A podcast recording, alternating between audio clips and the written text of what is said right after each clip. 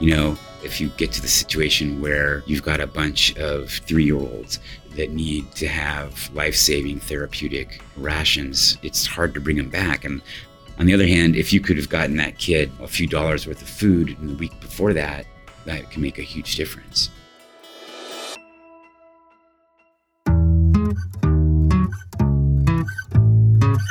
Hello, everyone. Welcome to this episode of Eyes on Earth.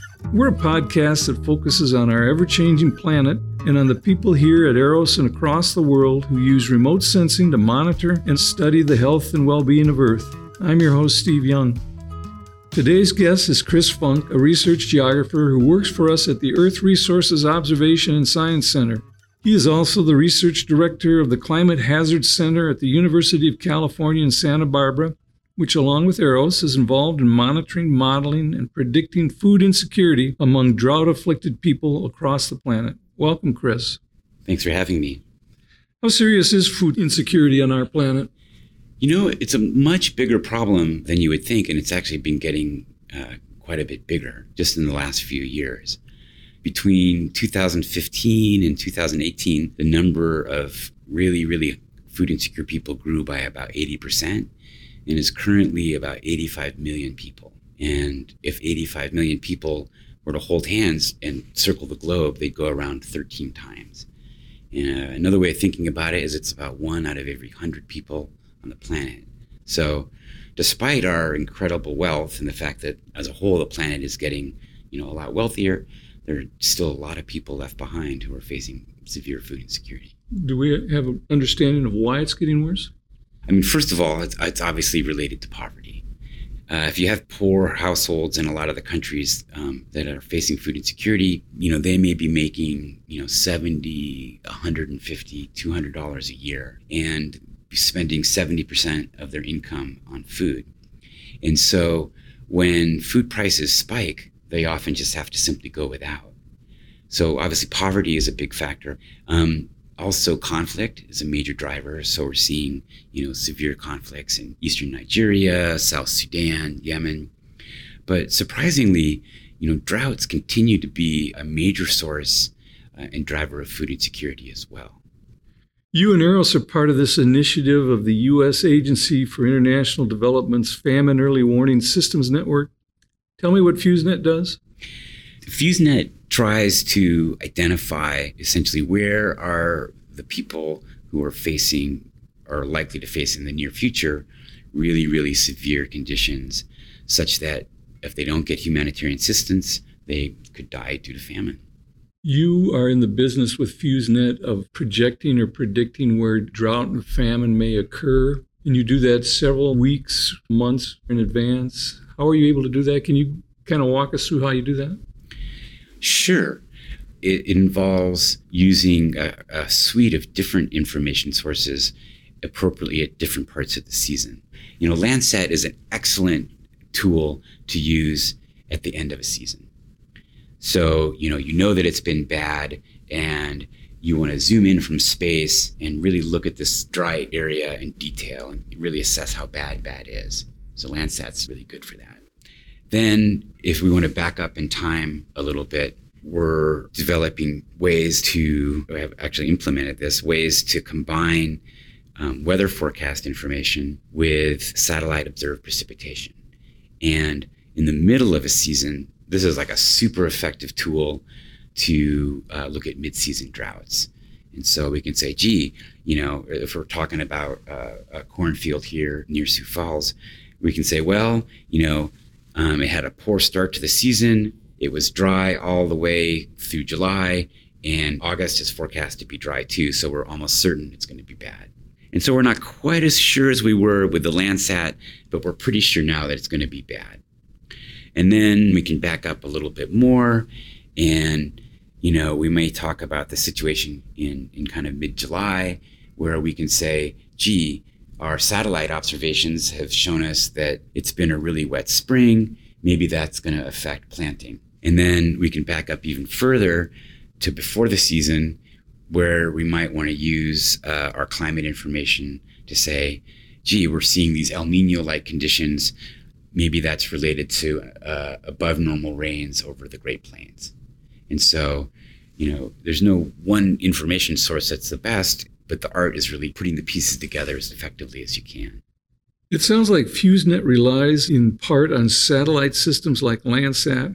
How can something flying 400 miles above the Earth tell you about crop conditions across the planet? Really, just the same way if you're looking out of your car and like driving out here this morning, looking out of my car, I noticed that there were a lot of fields that didn't have corn in them, right? Which I guess is because of the rains have been exceptionally wet this year. And satellites like Landsat give us this an amazing ability to, you know, literally see like we would with our eyes almost, you know, the land surface of the earth. And if you're skillful at working with that data and know where and when to look, that's part of the secret. You know, you can almost always tell when there's been a really major disruption in crop growing activity. And how do you verify that those Landsats are accurately seeing what's happening? You know, since 2011, the FEWS NET team has published like over 100 papers and reports. And this is where you put on your science hat and you do your comparison to crop yield statistics or different kind of data sets. And there's a lot of work that we do like that so that our early warning information data sets are really credible and accurate. And that's the process of science. Is this a big guessing game? Well, you're wrong sometimes, but the value of this kind of integrated drought early warning system is that one of these things may fail, but not all of them will. So maybe your climate forecast was off, but then your satellite precipitations should see the drought. And if your satellite precipitation doesn't see the drought, for sure you'll catch it with Landsat, right? So that's the whole point of using a kind of convergence of evidence approach. What happens if you're right? I mean, do you save lives? We save lives. I really can say confidently that the information that we provide is used by others to send life saving aid to people, and some of whom would perhaps have died without our help. Who sends that? Uh, you send the information to who? And well, most directly, Food for Peace. I don't have the exact number, but you know, the, the budget for humanitarian assistance, I think, is something on the order of like four billion dollars a year. It's our job, though, to make sure that that money is spent as effectively and efficiently as possible. And how do you do that? Well, being early is, is a big part of the thing. It's really expensive, for example, if you get to the situation where you've got a bunch of, you know, little kids, three year olds, that need to have life saving therapeutic rations. Um, you know, you've seen the terrible pictures, right? I mean, you get to a kid at that stage, it's, it's hard to bring them back. And there's often lifelong debilitating effects from that. On the other hand, if you could have gotten that kid a few dollars worth of food in the week before that, you know, that can make a huge difference. So the food that is going to them through Food for Peace, is it going to them early in the projected drought or famine stage? Is it going to them in the middle? How do we know when to interject ourselves into that equation? I'm really not an expert at that, but there are some case studies that I've looked at for my own interest. In early 2017, um, this Landsat information was, was used to really highlight the severity of the conditions in Somalia and trigger international assistance. And so I have like dug into the numbers of the aid going into Somalia in that year, and it was something like in December of 2016, food aid for half a million people arrived. That number doubled in January of 2017, and I think doubled again in February. So that by March and April, food aid for you know, millions of Ethiopians was already arriving. And then in April of that year, we saw a almost complete failure of the rainy season. And the effects of that typically are felt strongest just after the rainy season. And, you know, at that point, there was already a lot of food aid arriving in the country. And so ideally, that's when you would like to have it happen early. You know, so there's a big difference in food aid arriving in Somalia in, say, February or March or April as the season is failing than arriving in September when people have been hungry for six months. And having that food aid there available before September keeps markets stable and, and prices low, and all of that comes into play here. Exactly, exactly. I understand there's been a fairly significant improvement in FEWS NET's ability to do what it does from 2011 to today. How so? Yeah, there's been a pretty amazing amount of work that's been done since then. We've published you know, more than 100 papers and reports looking at different aspects of the science of early warning. Here at EROS, there's been incredible improvements in the drought monitoring portals, and we have new tools like the Early Warning Explorer that let people access the data. We have you know new remote sensing data sets like the EMODIS normalized difference vegetation index data set and the actual evapotranspiration anomalies that are produced here. With UC Santa Barbara, we've produced this climate hazards infrared precipitation with stations and climate hazards infrared temperature with stations data sets.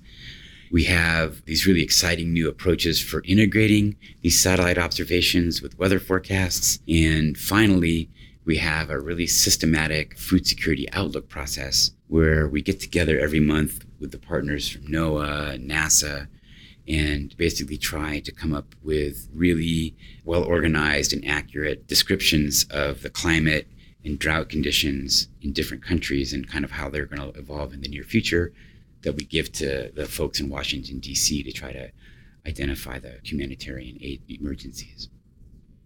Can FEWS NET get better? Absolutely. Yeah, there's a lot more that we can do. There's uh, exciting opportunities in terms of how we can use some of these really high resolution data sets better and better. There are lots of challenges in how we can like link together the pieces in terms of satellite observations and weather and climate forecasts. There's lots of challenges in terms of how we can better use information about conflict, poverty, household income, the kind of human side of the equation. All that could make huge strides in the near future.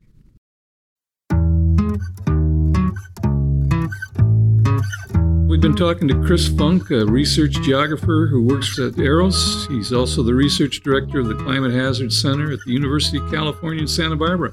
It's been a fascinating conversation, Chris. Thank you. Thanks a lot. This has been great. We hope you come back for the next episode of Eyes on Earth. This podcast is a product of the U.S. Geological Survey, Department of the Interior. Thanks for joining us.